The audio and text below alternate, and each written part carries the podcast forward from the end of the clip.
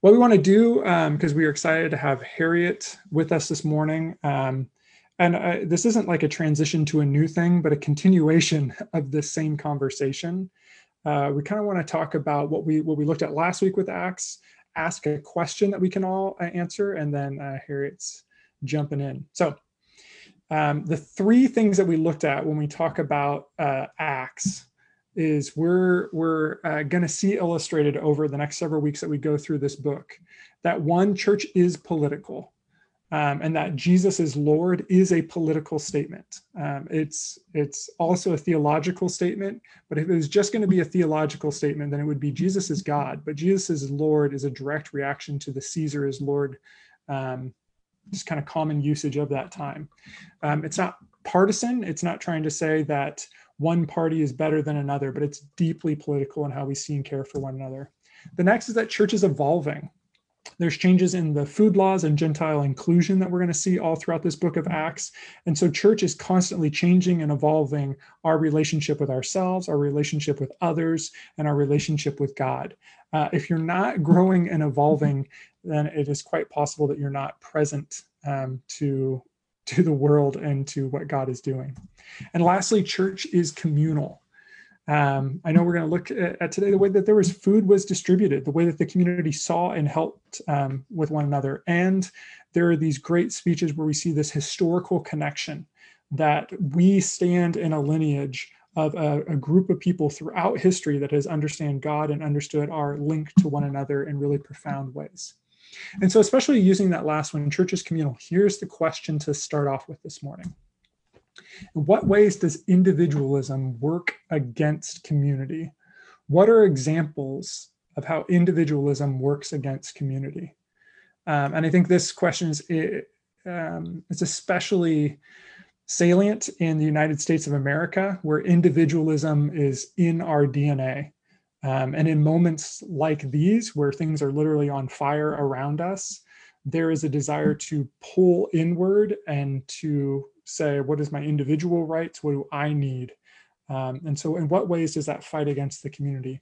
I'm interested for um, for Sarah, for um, Harriet. What are some of your thoughts on that?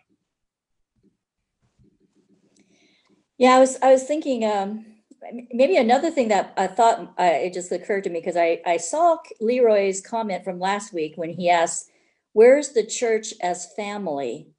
And maybe if we kind of keep that in that kind of uh, metaphor in place too, or that kind of relationship with individualism, how does it pop up in family? Because you might be familiar with that, that, that kind of uh, place. Then maybe the church, you know, how how individualism affects um, community might be more clear. But the one thought that I had was um, I think individualism says that I want to maintain my comfort zone and not have conflict. um, and so as soon as I feel threatened, uh, individualism, individualism says that I am going to disengage or stay superficial um, or find another comfort group. That's me. Hmm. Yeah, I was thinking individualism. I mean, I just thinking about like the climate. Individualism says like, um, I can't solve the issue, and so I'm not going to do anything. So I think it like takes out that communal view, or when I decide to not take certain actions. I guess if that makes sense. So I was thinking about my own like hopelessness and how my, but that to me is a very individualistic place and space. Um, and when I get wrapped up in my own hopelessness, then I lack to take action that could help a communal stance, if that makes sense. But that applies to like many issues, not just one, I realize. But I was just thinking about just coming out of kids' message with that. And also uh, looking at you all responding and what ways have you seen it? I mean, one of the things that I've been witnessing and I um, even though I'd rather be together in person if we were able to this morning as a church, I love in that online church we we get to all corporately see the ways that we care for one another. Getting to see how we can care for Joanne, how we can care for Kristen, whose whole town burned down um, and is joining with us this morning, how we can care for Marilyn, who's being reminded of the loss of her son this weekend, how we can see and care for one another um, corporately is is a a reminder of this is what church can be um, and should be. And so, uh, not so much the way I, I think when we're we're not in a shared space where we're not in a level playing field where we can all hear one another's voices that's where i think individualism fights against that communal it's it's kind of beautiful to see us all engaging this morning andrea shared about um, a big and obvious example right now is people who don't feel particularly susceptible to covid making choices that may result in the virus spreading to others who are more vulnerable so that individualistic concept yeah. around that versus communal yeah it's hard mm-hmm super yeah. tricky. Yeah. Um, we also see Allison Johnson's individualism enables complacency and apathy. So, yeah, kind of that thought process through what it looks like, what that means, right? Specific versus like kind of conceptually what that looks like. Well, Harriet, did you want to lead us in to the book of Acts? Okay. We're ready. We're ready. all right. Uh, debating on whether to talk really fast to get through all my stuff or just like, okay, we'll see. Got a lot to that I'd like to say. Um, well, this morning, so we're gonna we're gonna start this journey now of working through the Book of Acts. Um, and uh, the stories that we're going to unpack in the next eight weeks, and they're not going to be the whole book. We've got you know selected eight stories. It's going to be pretty obvious, you know, that the church is evolving, um, that it's adapting, and then figuring out things as they go along, right? So there, it's there's some decisions that have to be made as they as they realize, okay, something's not working here. What do we need to do to change? But the one thing I want to just uh, keep in mind is that Acts is also not a blueprint. Okay, it's not a blueprint on how to do church. as if they nailed it by the time we get to the end of Acts, because they didn't. We're still evolving, we're still trying to figure it out. It's a story, though, that gives us a glimpse into how um, this small group of people who became large pretty quickly, but it's it's how they lived out the values of the kingdom in their particular context. Some things are going to be transferable, and there are some things that are not going to be transferable. Now, um, I, I kind of want to make a, a, an observation because I was listening to uh, Governor Brown a couple days ago. She was given an update on the fires, and she commented how proud she was for the Oregonians and how they were taking care of each other. And you know what? The, we're we're acting like church. We're all acting like church, whether you claim to be Christian or not. Uh, that's a Christian value. And, and, and to care for those half million that have been displaced by fire is acting like church. Um, so, from the ancient text, then, um, the best thing I think that we can do is ask some good questions, um, some tough questions too, so that we can critique our current church um, culture um, and then envision what it can be or how we can do church better. Um, what was happening in Acts, I think is really timely because it's looking a lot like what's happening today. We're a church in the middle of an empire that works against the purposes of God. And there's this religious system that's um, locked arms with the empire in a destructive power dynamic. Um, we're trying to figure out what faith looks like inside this empire, but I'm feeling more certain um, that finding a path through these divisive times is going to be the most important task that we have as a faith community. So let's start at the beginning in that story. Um, I'm not going to go into Acts 1 except just to summarize uh, that we have the story uh, of the ascension of Jesus, where Jesus returns back to heaven after having spent the last 40 days after his resurrection with his disciples. And so this community that's formed around him is now faced with this terrible reality that Jesus is physically gone.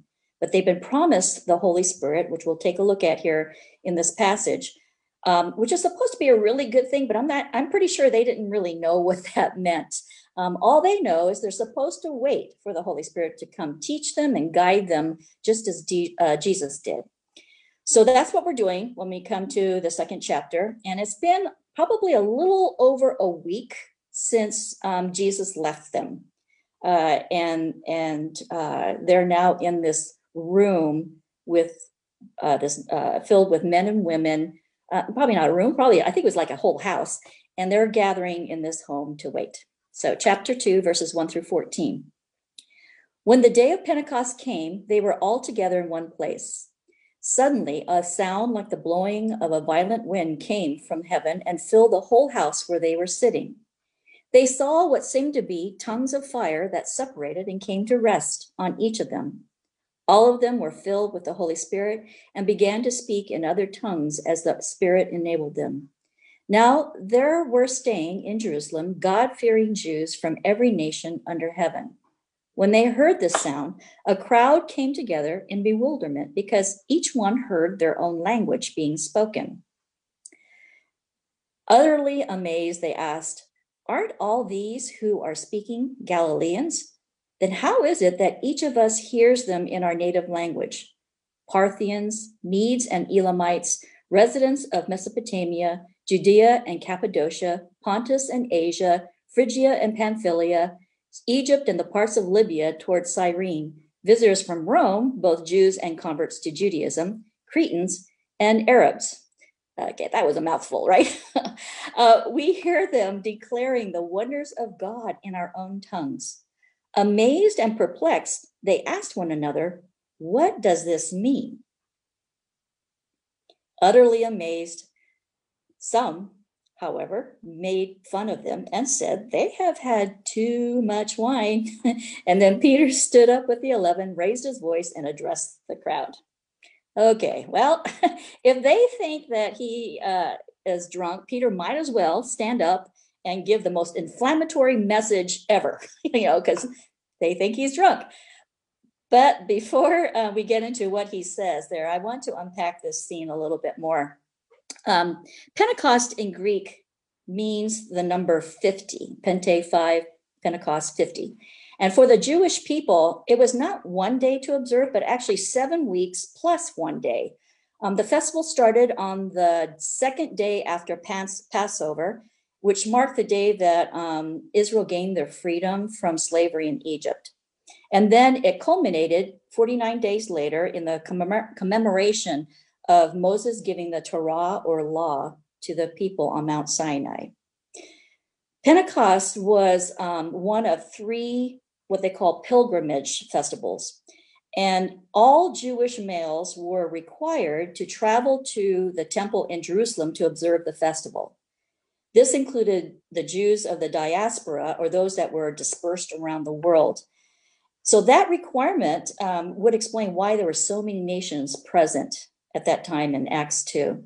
It was on the day that the festival ended that the church began. The presence of the Holy Spirit, so we see, is marked by this experience of a violent wind and these little flames that I assume were kind of landed on the top of their heads. Um, that's at least that's the way it's always pictured.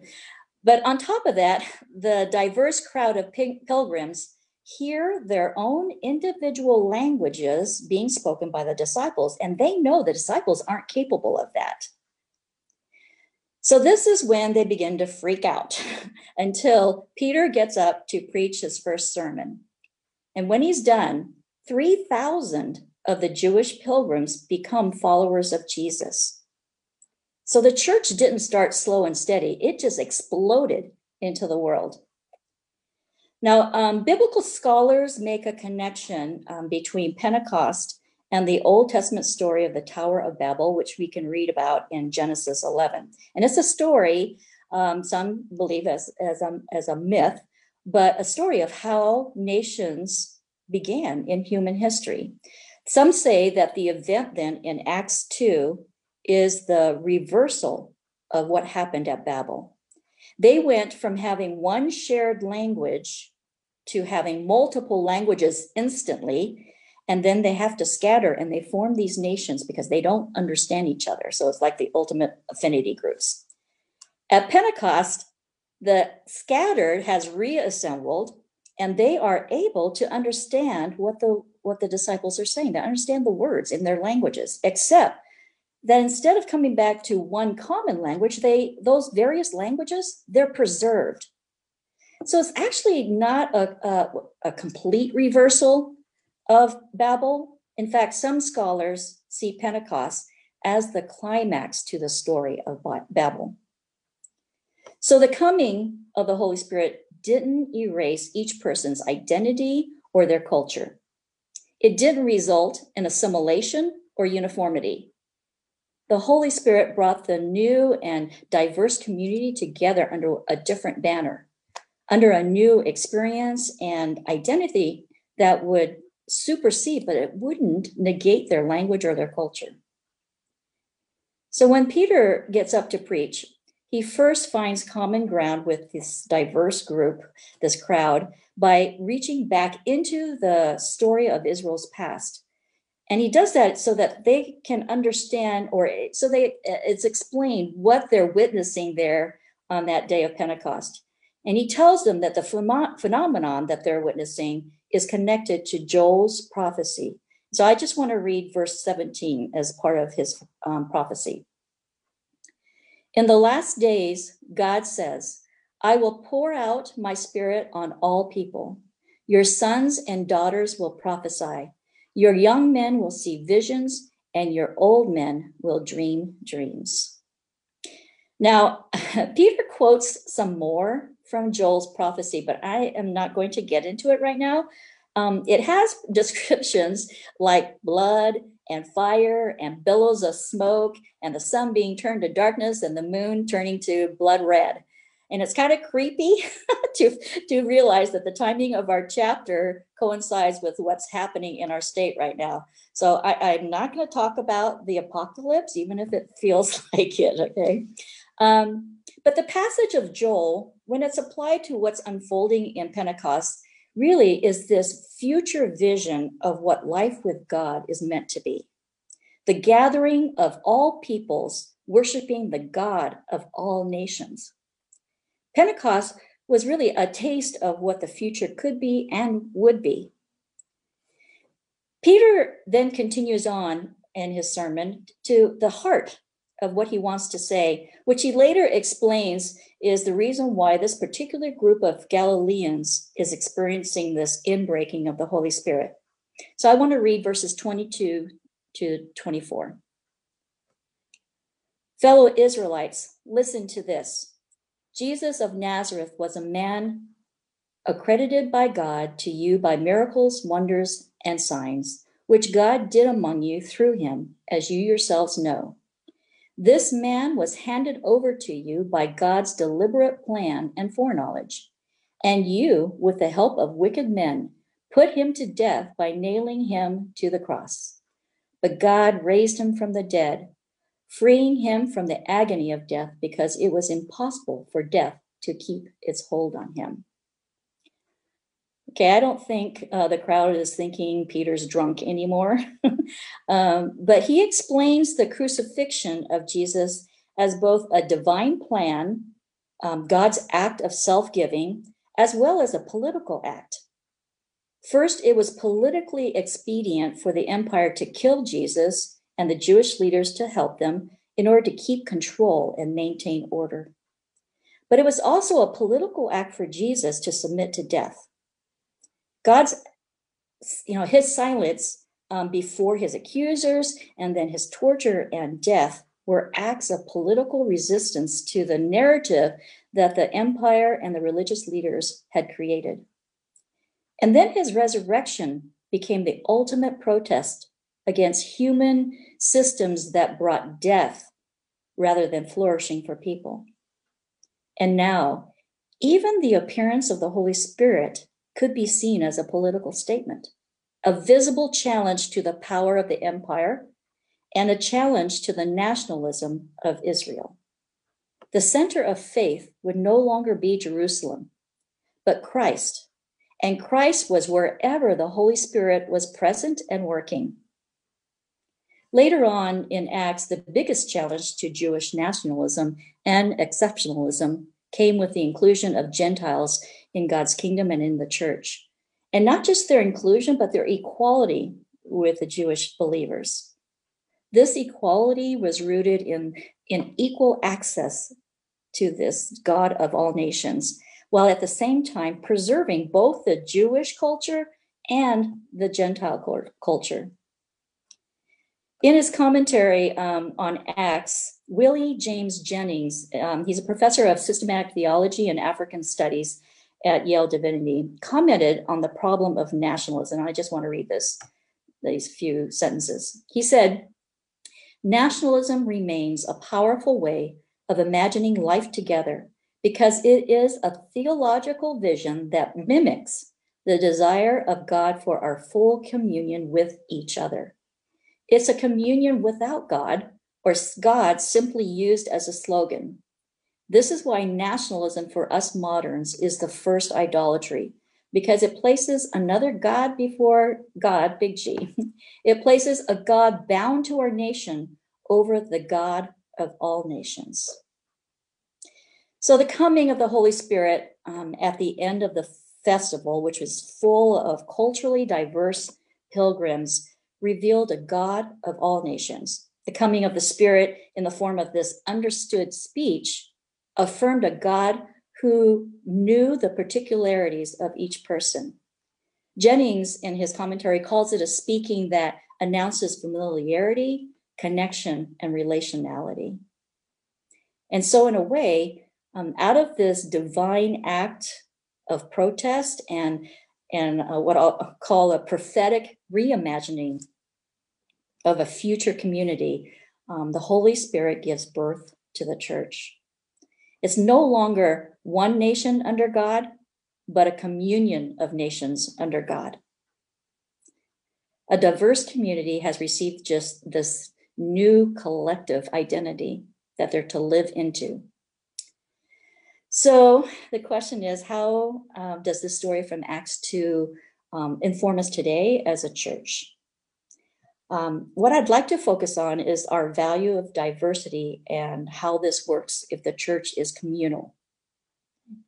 For myself, um, as part Asian, I, I have a very strong collective identity, and it's fairly easy for me to feel um, collective responsibility within the church. At the same time, I'm pretty comfortable with individualism because the other part of me, um, as biracial, is has been pretty strongly conditioned by whiteness. Okay, in my reality, I'm uh, caught between the tension of being both individualistic and communal. I go kind of back and forth between the two, um, trying to figure out when each is appropriate in a proper con in its proper context. But when I read my Bible, um, especially the book of Acts now, it appears that to be Christian is to be predominantly communal. It's the language of the Bible, whose pronouns are mostly we and the plural you. It's mostly we and not I. The idea of church as communal is especially important to me when it comes to conversations around racial justice and reconciliation. I'm reading this book called Rediscipling the White Church From Cheap Diversity to True Solidarity. And the author, David Swanson, uh, critiques the practices of predominantly white churches and says that those practices are informed by the value of individualism um, more than people are aware. He identifies individualism as one of the main barriers to diversity. Individualism contributes and supports segregation. Individualism is the backbone of white privilege. Most non white cultures um, are honor shame cultures, and I've talked about this quite a bit in past, you know, years that I've been here. Um, but in honor shame cultures, the communal communal aspect of it is the core of that culture, and a lot of, if not most, non-white churches have that that at its core, being communal. So when a collective identity or responsibility is dismissed or um, ignored, those from non-majority cultures can be left vulnerable. Um, they can be hurt and disappointed, and often unheard and marginalized within an individualistic church culture. So, individualism is one reason non white people often don't feel safe in white spaces. And it won't become safe unless we have a way to take collective responsibility in making collective responses to collective damage done to any group within a community. And I, let me say that a different way.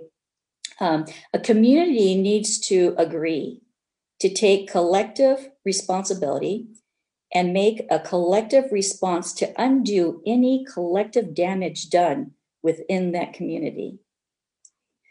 Individualism keeps everything private, which is usually, um, you know, appropriate if the offense is private, right?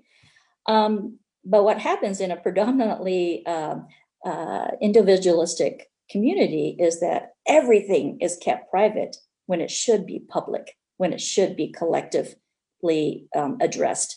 And there are situations when a collective responsibility and response is needed because public damage has occurred. I, I want to kind of like zoom out a bit um, from our focus on church and give an example from white culture in general.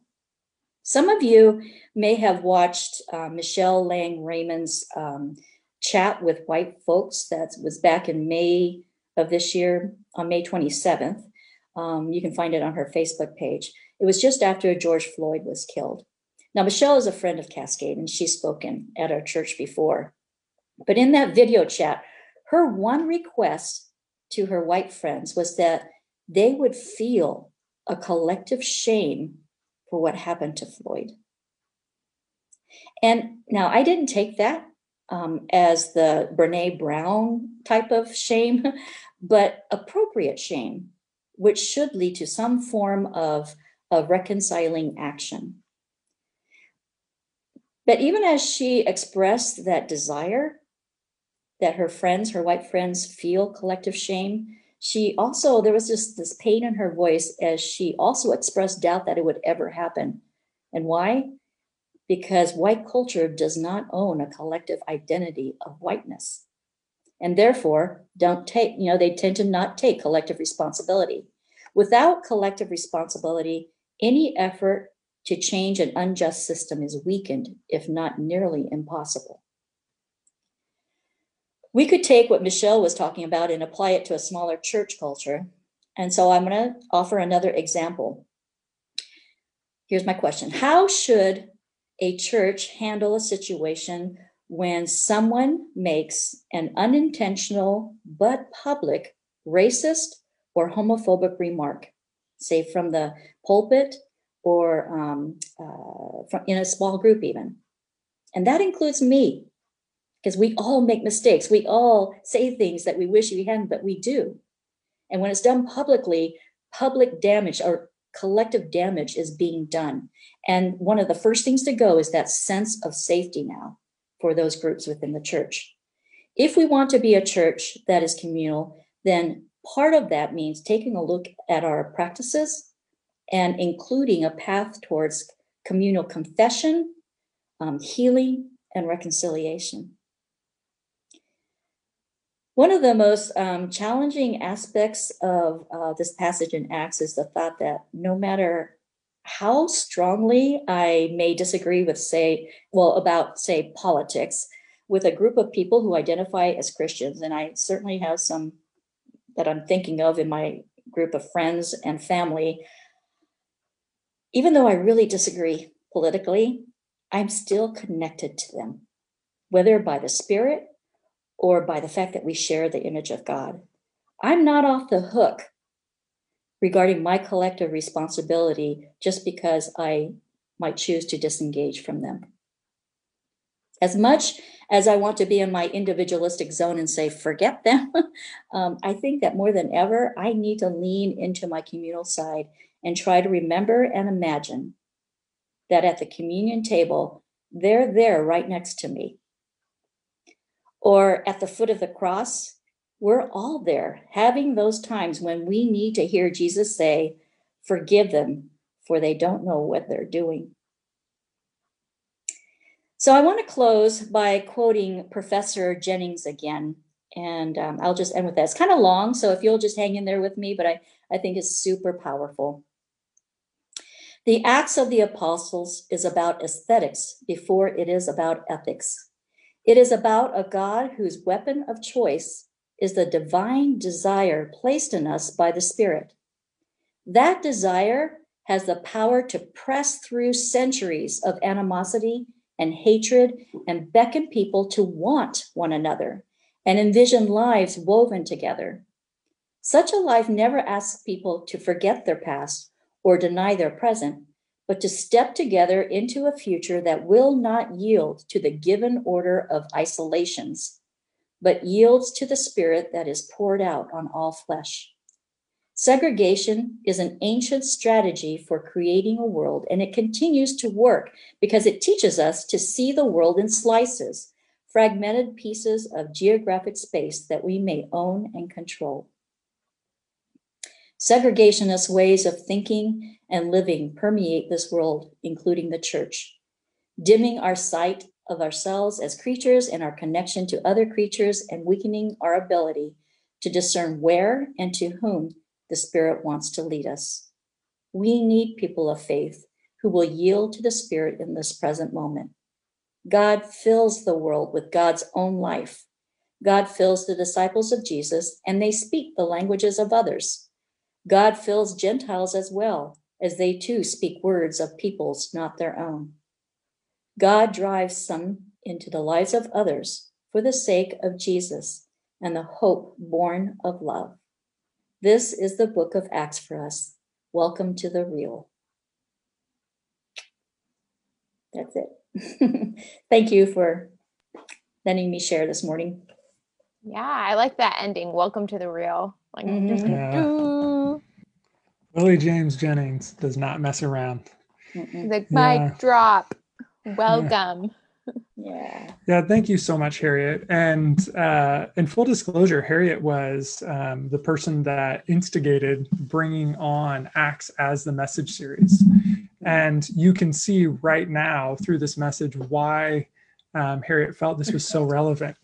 Issues of religious systems commingling with government systems, uh, a rise and an insistence on nationalism, the way the issues of race um, and difference plays out within community. Um, all of these things are happening in Acts. And so the main question is well, what is the church in the midst of that? And um, we have a ton of work to do uh, communally, collectively, uh, across the world and the nation, but certainly at Cascade and starting at Cascade. And how do we um, deprogram? I'll speak for myself from a white centered church that is fixated on rugged individualism. Um, and how do we say, because there's a way of slicing and dividing up church, um, but we don't see that in Acts, that it is more communal, it is more brought in. So it is a good, good word, Harriet. Thank you, thank you, thank you. Thank you. Mhm.